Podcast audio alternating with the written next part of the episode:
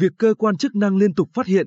xử lý các trường hợp tụ tập sử dụng ma túy tại các cơ sở kinh doanh có điều kiện như karaoke, nhà nghỉ, khách sạn trong khi dịch COVID-19 đang diễn biến phức tạp, cho thấy sự lây lan vô cùng nguy hiểm của tệ nạn này. Đội Cảnh sát điều tra tội phạm về kinh tế ma túy công an huyện Phù Cát phối hợp với công an xã Cát Tân vừa tiến hành kiểm tra hành chính tại một nhà nghỉ ở thôn Hỏa Dõng, xã Cát Tân, phát hiện và bắt quả tang ba đối tượng đang có hành vi sử dụng trái phép chất ma túy. Trước đó, đội cảnh sát điều tra tội phạm về ma túy công an thành phố Quy Nhơn phối hợp với phòng cảnh sát điều tra tội phạm về ma túy công an tỉnh tiến hành kiểm tra hành chính cơ sở karaoke tại đường Lê Duẩn,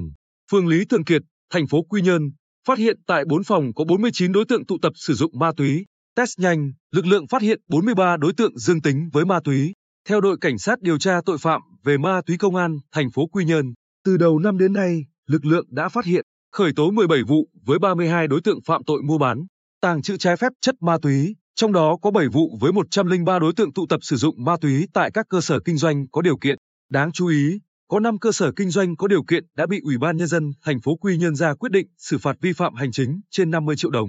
Thiếu tá Nguyễn Xuân Hùng, đội trưởng đội cảnh sát điều tra tội phạm về ma túy công an thành phố Quy Nhơn cho biết, chúng tôi đang chú trọng đánh mạnh vào các điểm cung ứng cũng như tụ tập sử dụng ma túy để ngăn chặn,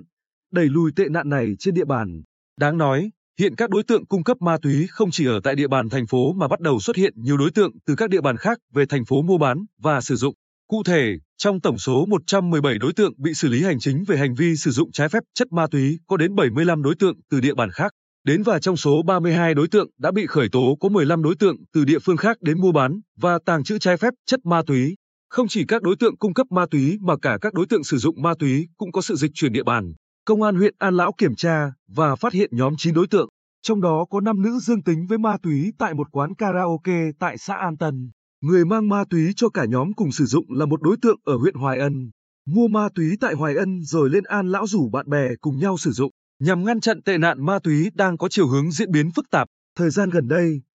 ngành chức năng tăng cường công tác nắm cơ sở, quản lý chặt đối tượng, từ đó đột kích các cơ sở kinh doanh karaoke,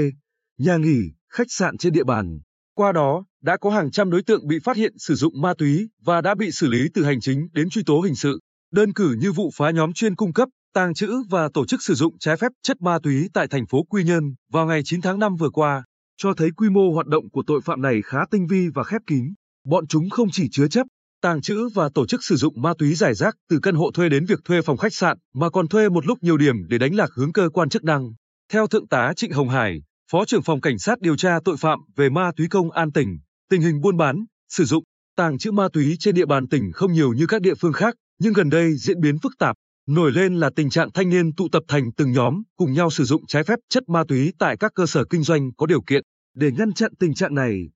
lực lượng công an toàn tỉnh sẽ tiếp tục đẩy mạnh công tác nắm địa bàn, ra soát đối tượng cũng như tăng cường công tác tuyên truyền đến mọi người nhất là các chủ cơ sở kinh doanh dịch vụ có điều kiện nhằm nâng cao ý thức phòng chống tệ nạn ma túy. Được biết, toàn tỉnh có gần 900 đối tượng sử dụng ma túy đã bị cơ quan chức năng lập hồ sơ xử lý. Song thực tế con số này còn cao hơn nhiều. Do đó, cơ quan chức năng đang triển khai kế hoạch kiểm soát hoạt động mua bán, tàng trữ, sử dụng tiền chất ma túy, thuốc gây nghiện, chất hướng thần, cũng như tăng cường kiểm tra các cơ sở kinh doanh có điều kiện nhằm hạn chế tối đa những hành vi vi phạm xung quanh loại tội phạm này. Thượng tá Hải nói thêm, Chúng tôi cũng sẽ tăng cường công tác tuyên truyền, vận động các chủ cơ sở kinh doanh có điều kiện để họ nhận thức được mối nguy này, từ đó chủ động ngăn chặn. Bên cạnh đó, đối với những trường hợp cố tình tiếp tay cho tội phạm ma túy sẽ bị xử lý nghiêm.